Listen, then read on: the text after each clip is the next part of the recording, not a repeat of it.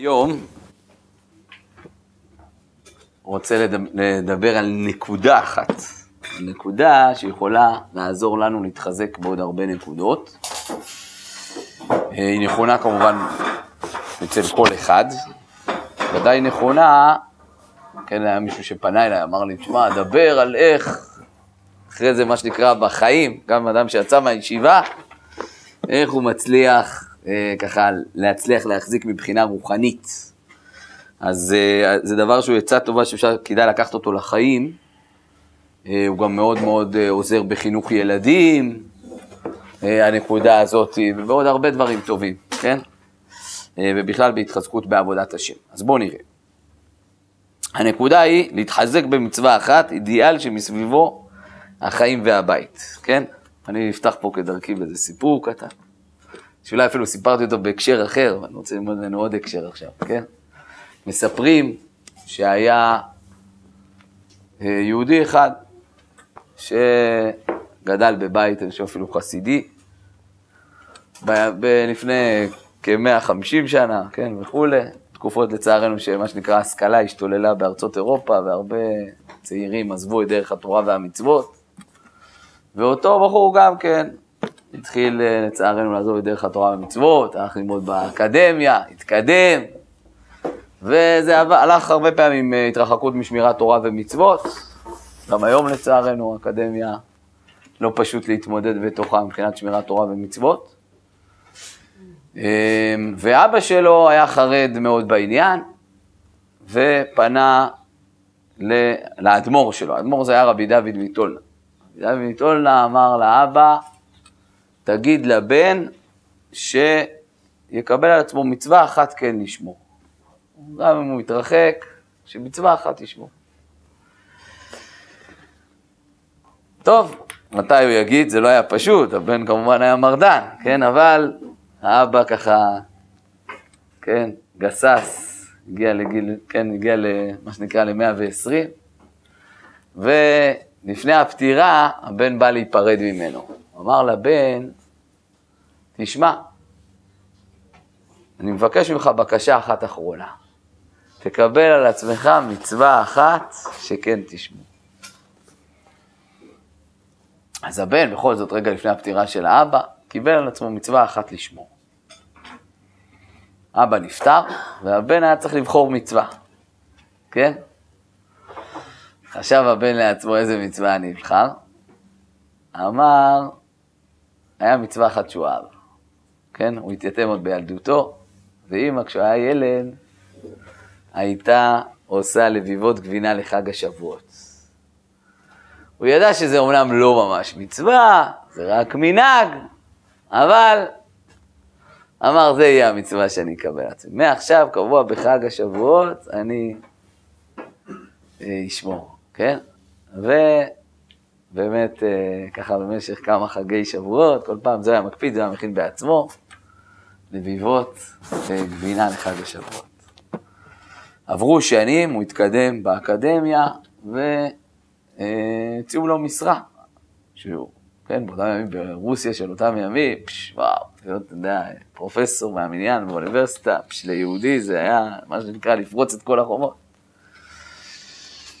ואז, אבל אמרו לו, תקשיב, אתה, אם אתה רוצה דבר כזה, אתה חייב להתנצר. וואי, זה בכל זאת לא פשוט. נצר.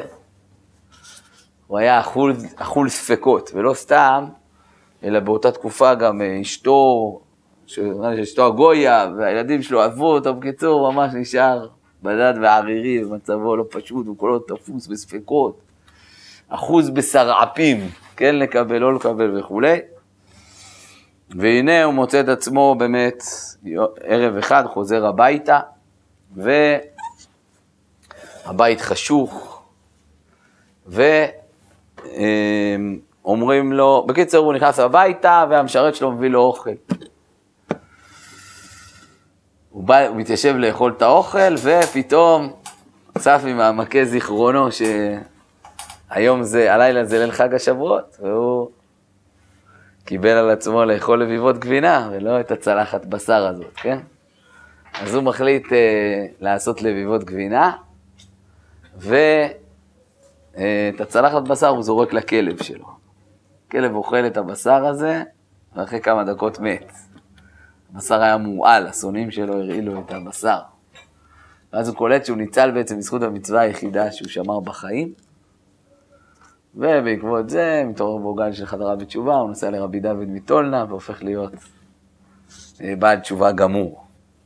אז זה דוגמה לסיפור שבעצם החזקה במצווה אחת העמידה ליהודי את כל החיבור לתורה ומצוות. עכשיו, זה לא רק מופת, באמת, כן, כי אני לא בא לדבר פה על מופתים, ויש עוד סיפורים, יש גם סיפורים מימינו, על יהודי שקיבל על עצמו לשרוך את השרוכים. אה, זה סיפור מפורסם, כן, ובזמן אסון המסוקים, בגלל הדבר הזה הוא איחר את המסוק וניצל וכולי. אבל העיקר זה לא רק המופת, העיקר זה בעצם, יש פה אמירה, שלפעמים, כשאתה רוצה להתחזק, אם בנקודה אחת אתה מוחלט במאה אחוז, אז זה מחזק אותך גם בהכל. כן, אנחנו יודעים, למשל למה הדבר דומה, נניח, כן? בואו ניקח נניח איזה בד. ברגע שאתה מרים את הבד במקום מסוים, כן, בד שקשור, נניח בואו ניקח פה, אה, נניח שהיינו קושרים צילייה. מישהו היה בא, מרים את הבד במקום מסוים, אז בעצם גם שאר הבד מתרומם בעקבות אותה נקודה שהוא מרים. וככל שהוא ירים את הנקודה יותר גבוה, אז ככה כל הסביבה גם היא תתרומם. אותו דבר באים ליהודי ואומרים לו, תקשיב, אם בנקודה אחת אתה לוקח את המצוות עד הסוף, במאה אחוז, ומחזיק בהם, בסופו של דבר זה יהיה כוח המעמיד שיחזק לך את הכל. בסדר, אני בהמשך אדבר על זה מאוד כיוונים, אבל בואו קודם כל נראה את המקורות לעניין הזה. אז כתוב פה במשנה, במסכת אבות, אמר להם, כן, כתוב שרבן יוחנן בן זכאי פונה, כן, לתלמידיו ואומר להם, צורו, איזוהי דרך ישרה שידבק באדם. רבי אליעזר אומר, עין טובה, רבי יהושע אומר, חבר טוב וכולי. אני מדלג, כן, כולנו מכירים את זה, ואז אחרי זה יש צורו איזוהי דרך רעה שיתרחק מן האדם. רבי אליעזר אומר, עין רע, רבי יהושע אומר, חבר רע וכולי. כן, נשאלת השאלה, למה, כן, בעצם כל אחד מהם אומר, מה זה, מה זה איזוהי דרך ישרה שידבק באדם, כן? מה זאת אומרת? נניח בואו ניקח את רבי יהושע. רבי יהושע לא הסכים שחשוב עין טובה, ניקח את רבי אליעזר, הוא לא הסכים שחשוב חבר טוב. מה זה איזוהי דרך רעה שיתרחק בין האדם, כן? האם כן, אחד מהם לא הסכים, ש... האם כולם לא הסכימו שצריך להתרחק מעין רע ומחבר רע ומשכן רע? כולם הסכימו על זה, דברים שמוסכמים. אז מה ההבדל ביניהם? ההבדל ביניהם שרבי אליעזר בעצם בא ואמר, תקשיב, שאל אותם רבן יוחנן בן זכאי, מה אתם ממליצים שאדם יבחר בחיים כנקודה שהופכת להיות נקודה מרכזית אצלו בחיים, נקודה מוחלטת, מה הופך להיות הלביבות גבינה שלך? בסיפור, כן? אז כמובן שההוא, זה היה נמוך מאוד, הלביבות גבינה, כן? פה ודאי שכל אחד בוחר כנקודה מרכזית בחיים, איזושהי דרך חיים ככה מרוממת וגבוהה, איזו מצווה שבה אתה מוחלט, מה הנקודה שתרים לך את כל הצילייה, כן? ותמשוך אחריה את הכל. רבי אליעזר אמר עין טובה, כן? רבי יהושע אצלו זה היה חבר טוב. עכשיו, באמת אנחנו יודעים, כן, שאם אנחנו מסתכלים עליהם בחיים, כל אחד בעצם אמר את עצמו. רבי אליעזר כחיים שלו, כן, זה היה באמת עין טובה. כן, אם נסתכל, הבאתי פה כדוגמה, אחרי זה, כל אחד מהם גם אמר שלושה דברים. נניח, בוא ניקח את הדברים של רבי אליעזר. מיד אתה רואה שאצלו העין הטובה הייתה מבוא גם לכל הדברים המרכזיים בחיים, משנה י', כן, הם אמרו שלושה דברים. רבי אליעזר אומר, יהי כבוד חברך חביב עליך כשלך, ואל תהי נוח לכעוס. שברור שעין טובה זה, כן, וכולי, ושוב, וכולי, כן? כלומר, ודאי שכל אחד מהם זה היה מבוא בשבילו, כן, להכל, כן, רבי יהושע, אם מסתכלים על החיים שלו, אז נניח הוא אומר חבר טוב. רבי יהושע צמח, כן, כולם יודעים, אשרי יולדתו, נכון? שמה זאת אומרת? הוא צמח מתוך האמירה הזאת שהוא, כן, אה, גדל בבית המדרש, היה בסביבה של חברה טובה, אז ממילא הוא צמח אל המקום הזה. יפה. עוד מקור, כן, לעניין הזה של באמת לקחת נקודה, ככה באמת גדולי ישראל נהגו, הם היו לוקחים נקודה, ובנקודה הזאת אין, עד הסוף, כן? בואו נראה פה, תלמוד בבלי, מסכת מגילת כ"ז עמוד ב'. שאלו תלמידיו את רבי זכאי, במה הארכת ימים? מה גרם לך לאריכות ימים? אמר להם, מימיי לא השתנתי מים בתוך ארבע אמות של תפילה, ולא כיניתי שם לחברי, ולא ביטלתי קידוש היום. הנה זה מתאים לסוגיות שלנו. אם הזקנה הייתה לי, פעם אחת מכרה כיפה שבראשה והביאה לי קידוש היום. כן, פעם אחת לא היה להם יין, אז היא מכרה את הכיסוי ראש של שבת, או כן, כיסוי ראש יפה יותר, והעיקר שיהיה יין לקידוש היום. תנא, כשמתה, מתוך זה בית הייתה להם גם הצלחה. הניחה לו 300 גרבי יין. כשמתו, הניח לבניו 3,000 גרבי יין, כן? כלומר, הפכו להיות סוחרי יין, והיה להם כמות אדירה של יין, דרך זה הם בעצם התעשרו, כן? וכולי. ויש פה גם בהמשך, בוא, בוא, בוא כן? נעבור פה לשתי שורות האחרונות. שאלו תלמידיו את רבי אלעזר בן שמוע, במה ארחת ימים? אמר להם, מימיי לא עשיתי קמפנדר לבית הכנסת ולא פסעתי על ראשי עם קדוש ולא נשאתי כפיי בלא ברכה.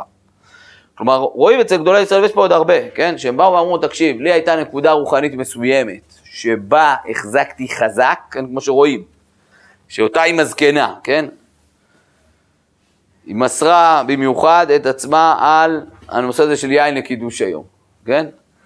זו הייתה הנקודה שבה היא החמירה יותר מהכל וכולי, כן? או החמירו במיוחד, ודרך זה זכו, כן? יכול להיות שאחד אחר יזכה דרך דברים אחרים. כן? אבל דרך הנקודה הזאת, וכולנו יודעים גם כן את המושג שנקרא מצווה גוררת מצווה. כן, כשמצווה מסוימת היא חזקה, היא גוררת. עכשיו, בואו בוא ננסה קצת להבין את הרעיון, כן? אחרי זה נראה קצת דברי התעוררות בעניין. כן, אבל מה הרעיון בעצם? הרעיון הוא, תגיד לבן אדם, תשמע, תהיה תותח בהכל. הוא לא יכול, קשה, כן? אבל תגיד לבן אדם, בוא, יש נקודה אחת שבה אתה מתאמץ במיוחד, או, זה אפשרי. ואז ממילא על הנקודה הזאת הוא לא יוותר והיא תישאר, והיא תהיה חזקה. עכשיו, ברגע, המציאות מראה שברגע שבנקודה אחת אנחנו חזקים, אוטומטית זה סופח על עצמו מטבע הדברים אחרי זה עוד נקודות. כלומר, אם בנקודה אחת אתה כל כך רציני, אז מה, שאר הנקודות? לא, קצת. לכן בעצם זה מצווה גוררת מצווה, וזה עוזר. כן, יש... אה, היה פעם יהודי אחד שבא אה, לרב גדול, ביקש ממנו ברכה. עכשיו, אותו אדם היה גנב, לפעמים פורץ לבתים, היה, יודע מה, ושקרן גדול וכולי. אמר לו הרב, תקשיב, אם תקבל על עצמך נקודה אחת, אני מברך אותך. אמר לו, אבל רק אחת. אמר לו, כן. מה? אז uh, בעצה אחת הם החליטו שהוא יקבל על עצמו לדבר אמת. זה היה נראה לו פשוט. בסדר, למחרת רצה לפרוץ לבנק, אבל אז הוא אמר לעצמו, מה? מחר תבוא המשטרה, מה? צריך להגיד את האמת. לא פרץ. וכך לאט לאט, מתוך אותו דיבור של אמת, הוא הלך והתקדם מבחינה רוחנית. כלומר, פה סיפרתי, כאילו נס הצלה, פה זה ההבנה הזאת שכשאתה חזק בנקודה אחת, היא עצמה לאט לאט גורמת לך ללכת להתחזק בעוד ועוד נקודות, ולכן, מה? מצווה רואה מצווה, כן, ולכן בעצם באים ואומרים לך, אדם שבאמת רוצה מבחינה רוחנית, כן, שיחשוב, בואו ניקח איזה נקודה, עוד מעט בהמשך ננסה להבין איזה נקודה, כן? ננסה לקחת איזה נקודה, להגיד, תשמע, זה הנקודה שלי. כן? אצלי זה הנקודה, אין, אני לא מוותר עליה, כן? ככה נהגו גדולי ישראל, כן? בואו נראה דברים, דברי התעוררות שכותב ספר חרדים, כותב את הדבר הבא. ואף על פי שחייב אדם, ספר חרדים רבי אלעזר אזכרי, בסדר? בן דורו של הארי הקדוש. אתם יודעים, מי שגילה אותו לציבור, זה היה הארי הקדוש בכבודו ובעצמו, כן? כי הוא היה עד אז שמש. אבל כשהארי הקדוש היה בל"ג בעומר במירון, אז פתאום ראו שהשמש רוקד עם איזה יהודי זקן. והנה הארי הקדוש מצטרף אליהם, רוקדים שלושתם. אחרי זמן ארוך שהם רוקדים, הסתיים הריקוד, ניגשו התלמידים, גורי הארי ניגשו אל הארי הקדוש, אמרו לו, מה קרה שרקדת עם השמש? מה? ועוד אדם, אבל מה קרה? אמר להם, מה זאת אומרת? רבי שמעון בר יוחאי בכבודו בעצמו רקד איתו, אז אני לא ארקוד איתם. בסדר, ככה התגלה גודל מעלתו של רבי אלעזר אזכרי, והוא חיבר את ספר חרדים. אז בואו נראה מה הוא כותב. ואף על פי שחייב אדם להיזהר בכל המצוות, מכל מקום יש לו להחזיק באחת מכל המצוות בכוח גדול והתמדה, שלא יעבור עליה כל ימי חייו. לפי שכללות התורה שהם תרי"ג מצוות, נקרא עץ חיים. כדכתיב עץ חיים היא למחזיקים בה, והאוחז ענף אחד מן האילן, יפה אוחז בכולן. כלומר, כשאתה אוחז נקודה אחת, ואתה אוחז בהכל, נכון? כמו שלפעמים בשביל לגעת בבן אדם. כשניגע לו באצבע, כבר נגעתי בכולו. שכל שאר הענפים נמשכים אחר אותו ענף, שכולם גוף אחד. אבל אם בא לאחוז בכל הענפים יחדיו, לא יוכל לאחוז כלום. וזה אומר, היינו דגרסים במסכת שבת פרק כל כתבי, אמר רב נחמן, תהיתי לדקאי שלוש סעודות בשבת, זה היה כנראה מצווה שמתאמץ עליה מאוד, שלוש סעודות בשבת. אמר רב יהודה, תהיתי לדקאי עיון תפילה, כל אחד היה לו איזה מצווה. אחד עיון תפילה, אחד לא הלכתי ארבע אמות בגילוי הראש, אחד מצוות תפילין, אחד מצוות ציצית, כן, כל אחד, כן. אמ, אמר רבי יוסף וכולי, כן, במאי זעיר תפי, אמר לה בציצית, כן, עד כדי כך, כן, ש... אה, שהוא לא היה הולך, כלומר אפילו פעם נתלש לו הציצית, שעקרונית יכל להוריד את הבגד, לא, לא היה הולך, אה, בלי ציצית. וזה מה שכתוב בהמשך, בואו נראה, כן, אה, הוא אומר ככה.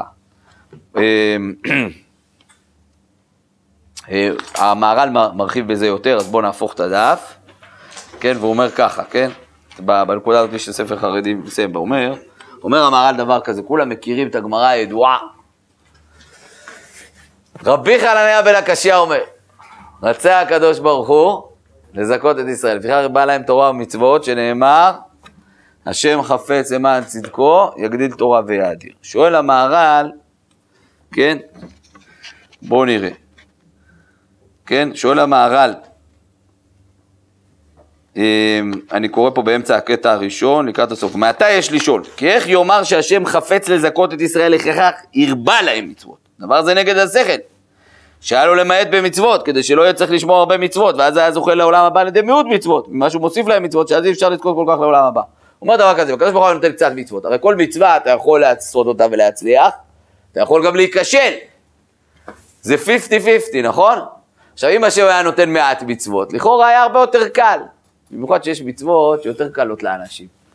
אני זוכר שאני פעם עשיתי מעקב, כן, ראיתי, ככה, המצווה שהכי קלה לאנשים, לא נלך תגיד לאנשים, תבואו להתפלל בקבלת שבת, ליל שבת, תפילה, מהלב. וואלה, זה אתה רואה, חצי מעם ישראל מגיע, נכון? מה הכי קשה לאנשים? מה? שבת בבוקר. יש יותר קשה. מה הכי קשה? כל הנושאים של בינו לבינה, כן? כל, כן? כל התחום הזה של צניעות, של, כן? לא להיכשל בעניינים של אה, בינו לבינה, כן? זה הכי קשה. אתה רואה הרבה חבר'ה מסורתיים, כאילו, וואי, תפילה ליל שבת, זה חובה, בסוף גם לנשק את הארון קודש, כן? אבל כל התחום הזה, וואלה, מה רוצים מהחיים שלנו? קשה לנו. לא חטאו ישראל כדי להתיר להם עריות, כן? וואלה, כי אלוקים לא היה מצווה את הנושא הזה, היה מצווה רק את המצוות האלה שכולם מסתדרים איתם, כן? וואלה, כל עם ישראל היה הופך לצדיקים עליונים, כן? אז מה זה ה... כן, אז, לא, אז מה זאת אומרת? אז, אז בגלל שהוא הרבה להם דווקא, הוא לא זיכה אותם. זה שאלת המהר"ל. הוא עונה מה שהוא עונה בסוף, זה בדרך כלל אני מביא את התרמות שלו בסוף, בסדר? הוא אומר, הזכות זה עצם זה שיש לנו נשמה ענקית ששייכת לתרי"ג, זה התשובה שלו בסוף. אבל לפני זה בואו נראה מה מביא בשם הרמב"ם. אומר לך, הרמב"ם ז"ל פירש במסכת מכות וזה לשונו.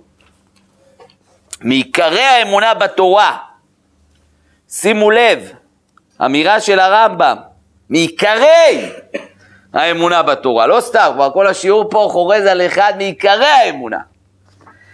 כי כשיקיים האדם מצווה מן תרי"ג מצוות כראוי וכהוגן, כלומר אדם שיעשה מצווה אחת עד הסוף, ולא שיתף עם כוונתה מכוונות העולם, כלומר וגם לא יהיה בו נגיעות, כל ההבטחות וזה, צריך את המצווה הזאת, כן, לקיים עד הסוף לשם שמיים, כן? אלא שיעשה אותה מאהבה, כמו שביארתי לך, הנה זכה לחיי עולם. אם אדם עושה מצווה בצורה מוחלטת, אחת, עד הסוף, בא זוכים לחיי העולם הבא, לא מתחילים לשאול אותך ומה עם כל העבירות. כן, ולכן, בסדר? זה גם מה שבעצם אמר. לכן בעצם, כן, אדם כזה הוא, כן, ועל זה אמר רבי חנניה, כי המצוות בהיותם הרבה, זה מה שהוא מוסיף פה, כן, על פי הרמב"ם הזה, כן? אי אפשר שלא יעשה אדם בחייו אחת מהן על מתקותה ועל שלמותה. הוא אומר, בזכות שיש מגוון, אז בטח יהודי לפחות מצווה אחת תבחר, שבה הוא יהיה חזק, ואז הוא כבר יזכה לחיי העולם הבא. זה הרב הוא אמר, אמר לא בדק, לא פתחתי. לא יודע לענות לך על זה עכשיו, כן? אבל, בסדר, שניהם אנשים גדולים, כן? ובעשיית אותה המצווה תחיה נפשו באותו מעשה. וממה שהורה על עיקר זה, מה ששאל רבי חנינא בן תרדיון, מה אני לחיי העולם הבא? והשיב המשיב, כלומר מעשה בא לידך, כלומר עשית מצווה כהוגן, והשיב כי נזדמנה לנו מצוות צדקה לשלמות וזכה בה לחיי העולם הבא, עד כאן דבריו. בסדר, זה, זה גם בעצם דברים ש... מה, מה הוא מוסיף פה? הוא מביא עוד מקור, כן? הוא אומר, הוא אומר, יש גמרא מאוד מפורסמת, שרבי חנינא בן תרדיון פגש את, בא לבקר את רבי יוסי בן קיסמא, כשרבי יוסי בן קיסמא חולה. ואז רבי יוסי בן קיסמא אומר לו, תקשיב, אני, זה השעת השמד, שמעתי עליך שאתה מקיל קהילות ברבים, עוד מעט אה, כנראה יתפסו אותך, נכון? כן? מה זה, אתה ככה מסתכן וכולי, ואז שואל אותו רבי חניה מטרדון, מה אני לחיי העולם הבא? הוא אומר לו, כלום מעשה בא לידך, מה, מה הזכות שבזכותה, אה, כן, שבזכותה תזכה? אמר לו, התחלפו לי אמהות של פורים ואמהות של עניים, וחילקתי את כולם לצדקה, משהו כזה, כן? אמר לו, או, אז אתה זוכה לחיי העולם הבא. שואל את השאלה, מה, כאילו, מה בדיוק קרה שם? מה הסיפור הכל כך מיוחד? שדווקא בגללו הוא זוכה לכל העולם. רבי חיים בן רדיון, אחד מגדולי עולם, כאילו, מוסר את הנפש להפיץ תורה ברבים במסירות עצומה, מה, כאילו, בזכות איזה מעשה שקרה לו. אז המהר"ן מסביר, כן, שמה הכוונה? הוא אומר לו, תקשיב, היה איזה מצווה שקיימת בשלמות? הוא אומר לו, כן, אצלי מצווה צדקה אין, פעם אחת היה בלבול עם הכספים, אין, החמרתי על עצמי, חילקתי הכול. כן? אני מחמיר במצוות צדקה עד הסוף. אמר לו, אם היה לך מצווה אחת שהחמרת עד הסוף, אתה זוכה עולם הבא. כן? וזה בעצם, נחזור רגע לסוף חרדים, זה מה שהוא אומר פה. ובסוף פרק כמה דקידושיתנן, כתוב גם כן, כל העושה מצווה אחת מטיבין לו, ומאריכין את ימיו, ונאכל את הארץ. הכל, אם תשימו לב, זה גם דברים שהם כאילו, תשמע, יש לך בסיס, יסוד, לסמוך עליו. חיי עולם הבא, כמו רוחניות שבכל מקרה קיימת לנצח. יהיה לך טוב, יאריכו את ימיך, זה שוב פעם, מי זוכה לאריכות ימים? כאילו מישהו שוואו, החיים שלו כאילו יציבים. נוכל את הארץ, יש לו בסיס כאילו בארץ, הכל זה מבטא, זה, זה יסוד מאוד יסודי שהכל עליו בנוי. בגמרא בא ולהתפרש, זה רוצה לומר, רוצה מצווה אחת יתרה על זכויותיו, ואז כאילו אמר כל שזכויותיו מרובים על עוונותיו. אז יש מי ש... כן, בגמרא הסבירו שיש לו מצווה אחת פלוס. אומר, הדבר קשה, למה רבנו הקדוש אדם במשמעות חד המצווה כאמר? כתוב רק מצווה אחת, לכן נראה לומר, דכיוון למה שאמרנו, שצריך אדם להחזיק מצווה אחת כי תקנה בשלמותה תדיר בכל כוחו, ואז ודאי מובטח לו שזכויותיו במרובים על עוונותיו. אם אדם יהיה לו מצווה אחת, שהוא מחזיק בה עד הסוף, בטוח בסוף הוא יגיע למצב שזכויותיו מרובים על עוונותיו, עם אלה הוא יזכה להכל. זה דברים מאוד מאוד חשובים, כלומר אדם זה גם, אני אומר, כאילו, אדם הוא בכל מקרה במקום של זכות, הוא בכל מקרה יש לו נקודה שהוא יודע שהוא חזק בה, כן, ואם הוא חזק בה מאוד, אז הוא, זה שם אותו עם החזקים. ברגע ששם אותו עם החזקים, אני עובר פה עכשיו להסברה אנושית, אוטומטית הוא בסוף ייגרף למקום של הטוב, כן? ולכן אני אומר, כל אחד חשוב שיבחר לו משהו, אה, זה, כן? מה שנקרא, כן? כן, גם מה שאומרים על קביעות עיתים לתורה. בסדר? שאדם, יש לו זמן מסוים של תורה שהוא חוק ולא יעבור. זה יחזיק אותו אין. ואז ממילא עד זה הוא יבנה עוד בניינים. אבל ברגע שיש לו חוק ולא יעבור, אז, אז גמרנו, כן? מספרים, היה רבי יעקב יוסף הרמן, היה יהודי מאוד מיוחד, צדיק כזה, שמכניס אורחים גדול. אבל היה, היה לו חנות פרוות. וזה הוא היה מתפרנס בארצות הברית, בימים שהיהדות כמעט נמחקה שם, כן? והוא היה לו קטע שהוא שעה ביום היה לומד תורה, אין, אסור להפריע לו לשום דבר. ויום אחד אה, בא, והמצב של החנות שלו, של הפרוות שלו לא היה בשמיים, כן? ובא איזה מישהו ורצה לעשות איתו עסק. הוא הגיע אליהם הביתה, ביקש להיכנס אליו. אשתו אמרה לא, זה השעה שהוא לומד. הוא אמר, אין, אם הוא לא מכניס אותי עכשיו, אני הולך ואין כל העסק, וזה עסק גדול, אפשר להרוויח המון כסף. אז היא אמרה, טוב, זה מקרה מיוחד, דפקה לו, הוא פתח להם טלית תפילין, אה? אמרה לו, תשמע, יש פה עסק, בסדר. חזר, כאילו לא, בשביל זה לא מפסיקים פה עכשיו באמצע, כן? גמר את השעה שלו, ההוא כמובן הלך, התעצבן, הלך, זהו, כן, הוא הפסיד את העסק, כן? הסיפור לא מסתיים באיזה מופת, כן?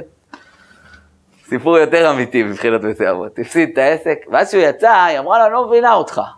יכלת עכשיו בשעה הזאת להרוויח כסף, שבעיקרון אנחנו מרוויחים חודשים.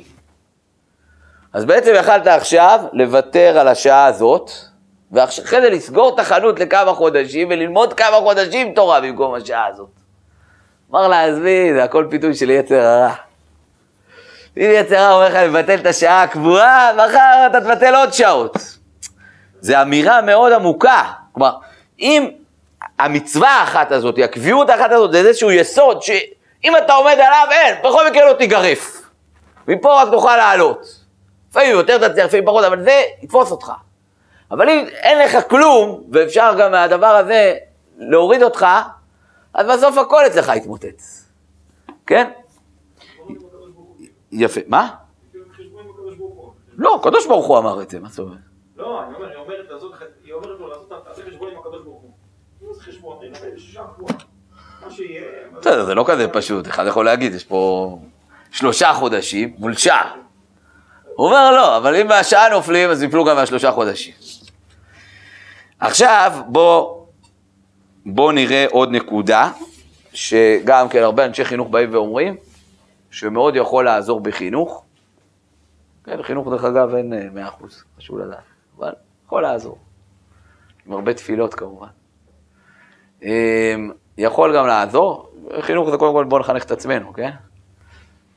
ברגע שבבית יש נקודת אידיאל, נקודה, שוב פעם, פה לקחתי לא סתם מצווה, אלא מצווה שהבית ככה הופך אותה לאיזה נקודת יסוד, זה נקודה שאנחנו חזקים בה, אז זה מחזק את כל החיבור של הילדים לתורה, כן? זה שבוחרים איזה אידיאל, כן? אני יצא לראות כל מיני אידיאלים, וממש ראיתי את זה בעיניים, אני יכול להגיד, כן, דברים שראיתי, אתה רואה לפעמים שממש, כאילו, בית מסוים היה לו איזה אידיאל מסוים, רואים איך זה חדר לילדים, אין. כן? זה החזיק להם הרבה פעמים את כל המצוות. ויש לנו כמובן את האידיאל הגדול של הכי גדול, הכי זה מי שמזכה אחרים.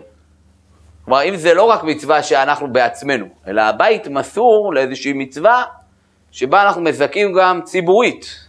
נניח יש הרבה בתים שמשתדלים אה, שיהיה לנו שיעור תורה בבית קבוע, כן?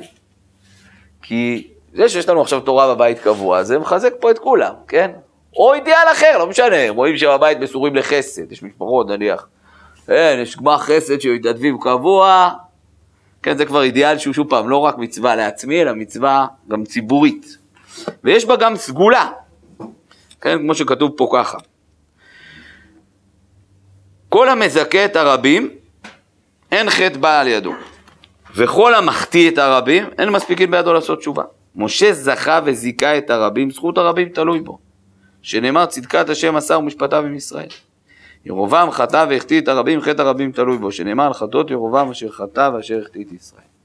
כלומר, מי שמזכה את הרבים, אז זה כבר עוד יותר, כן? אז גם יש לו את עשייתא דשמיא, וגם באמת, כאילו המידה שלו מול הציבור היא עמידה ממקום של זכויות, אז זה ודאי, קודם כל הוא ירוויח בעצמו.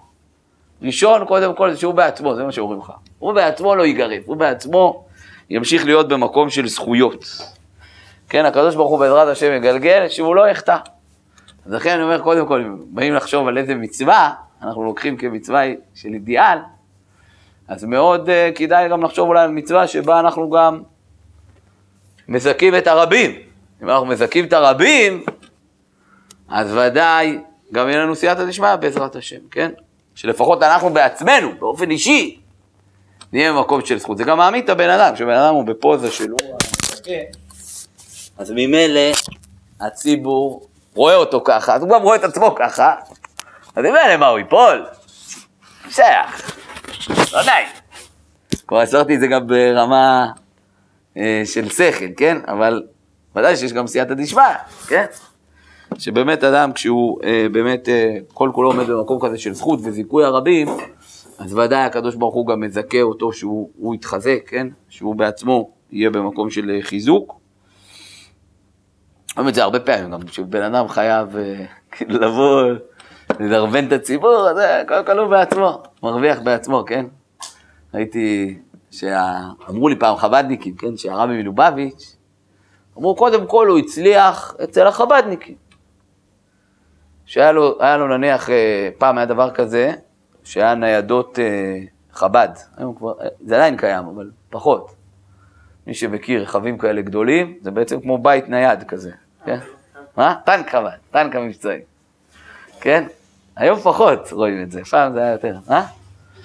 נתניה זה אפילו מקום מרכזי יחסית של הטנקים, נראה לי, אבל uh, בקיצור, שהיה ממש מין כזה, כמו רכב uh, שבעקרון יש בתוכו, אפשר לישון, מיטה, הכל. בקיצור, הוא כולו משולט במבצעים של הרבי וכולי. והייתה תקופה אני מכיר ממש יחידת טנקים, יחידה של טנקי המבצועים. ואמרו לי, בעצם, תכלס בהתחלה, הוא כאילו שאר שם, מה שנקרא, את, ה, את החבר'ה, את השבאבניקים, את החבר'ה שהיו כאילו בדרך לרדת מבחינה רוחנית.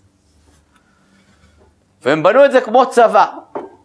קמים בבוקר, זמן מסוים, צריך לעמוד בזמנים, תפילות, לימוד מסוים ויאללה, למבצועי, כן? בנו את זה כמו צבא, זה נקרא טנקים וצבאות השם וכולי.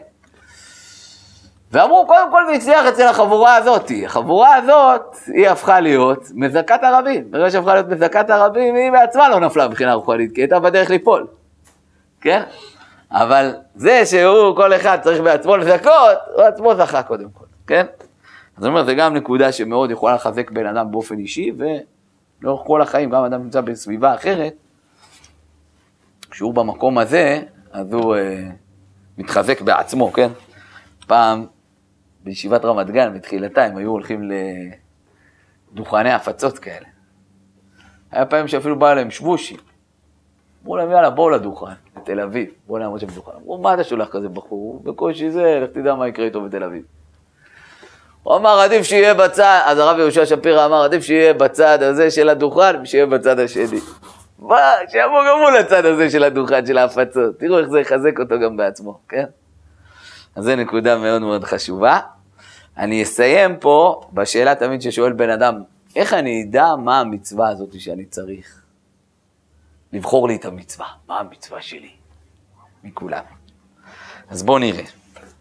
אז יש פה דברים יפים שאומר רב צדוק. בגדול זה בנוי על המשפט החשוב ביותר שכתוב פה בקיר בדרך, כן? כבר דיברת על זה כמה פעמים, כן? מה? מה שהולך לך בקלות, בשליחות שלך. מה שהולך לך בקושי, זה התיקון שלך. אז בואו נראה איך אומר את זה רב צדוק, כאילו הוא, הופך, הוא עולה קומה בתוך המשפט הזה. כן? או במילים אחרות, כן, המשפט הזה שם בחוץ, מה אומר? מה שהולך לך בקלות, יעני, אתה רוצה מה המצווה? המצווה שאתה אכן נמשך אליה. זה המצווה, שתבחר אותה. זה המצווה שתבחר אותה, אל תבחר את מה שהכי קשה לך, תבחר את מה ש... אבל אומר רב צדוק יותר מזה, אומר לך ככה, באותו דבר שבו החיסרון של האדם, באותו דבר ועל ידו עצמו ומעלתו. הוא אומר לך, שני חלקי המשפט קשורים זה לזה. הדבר שיהיה לך הכי קשה, זה ההיפוך של הדבר שיהיה לך גם הכי קל.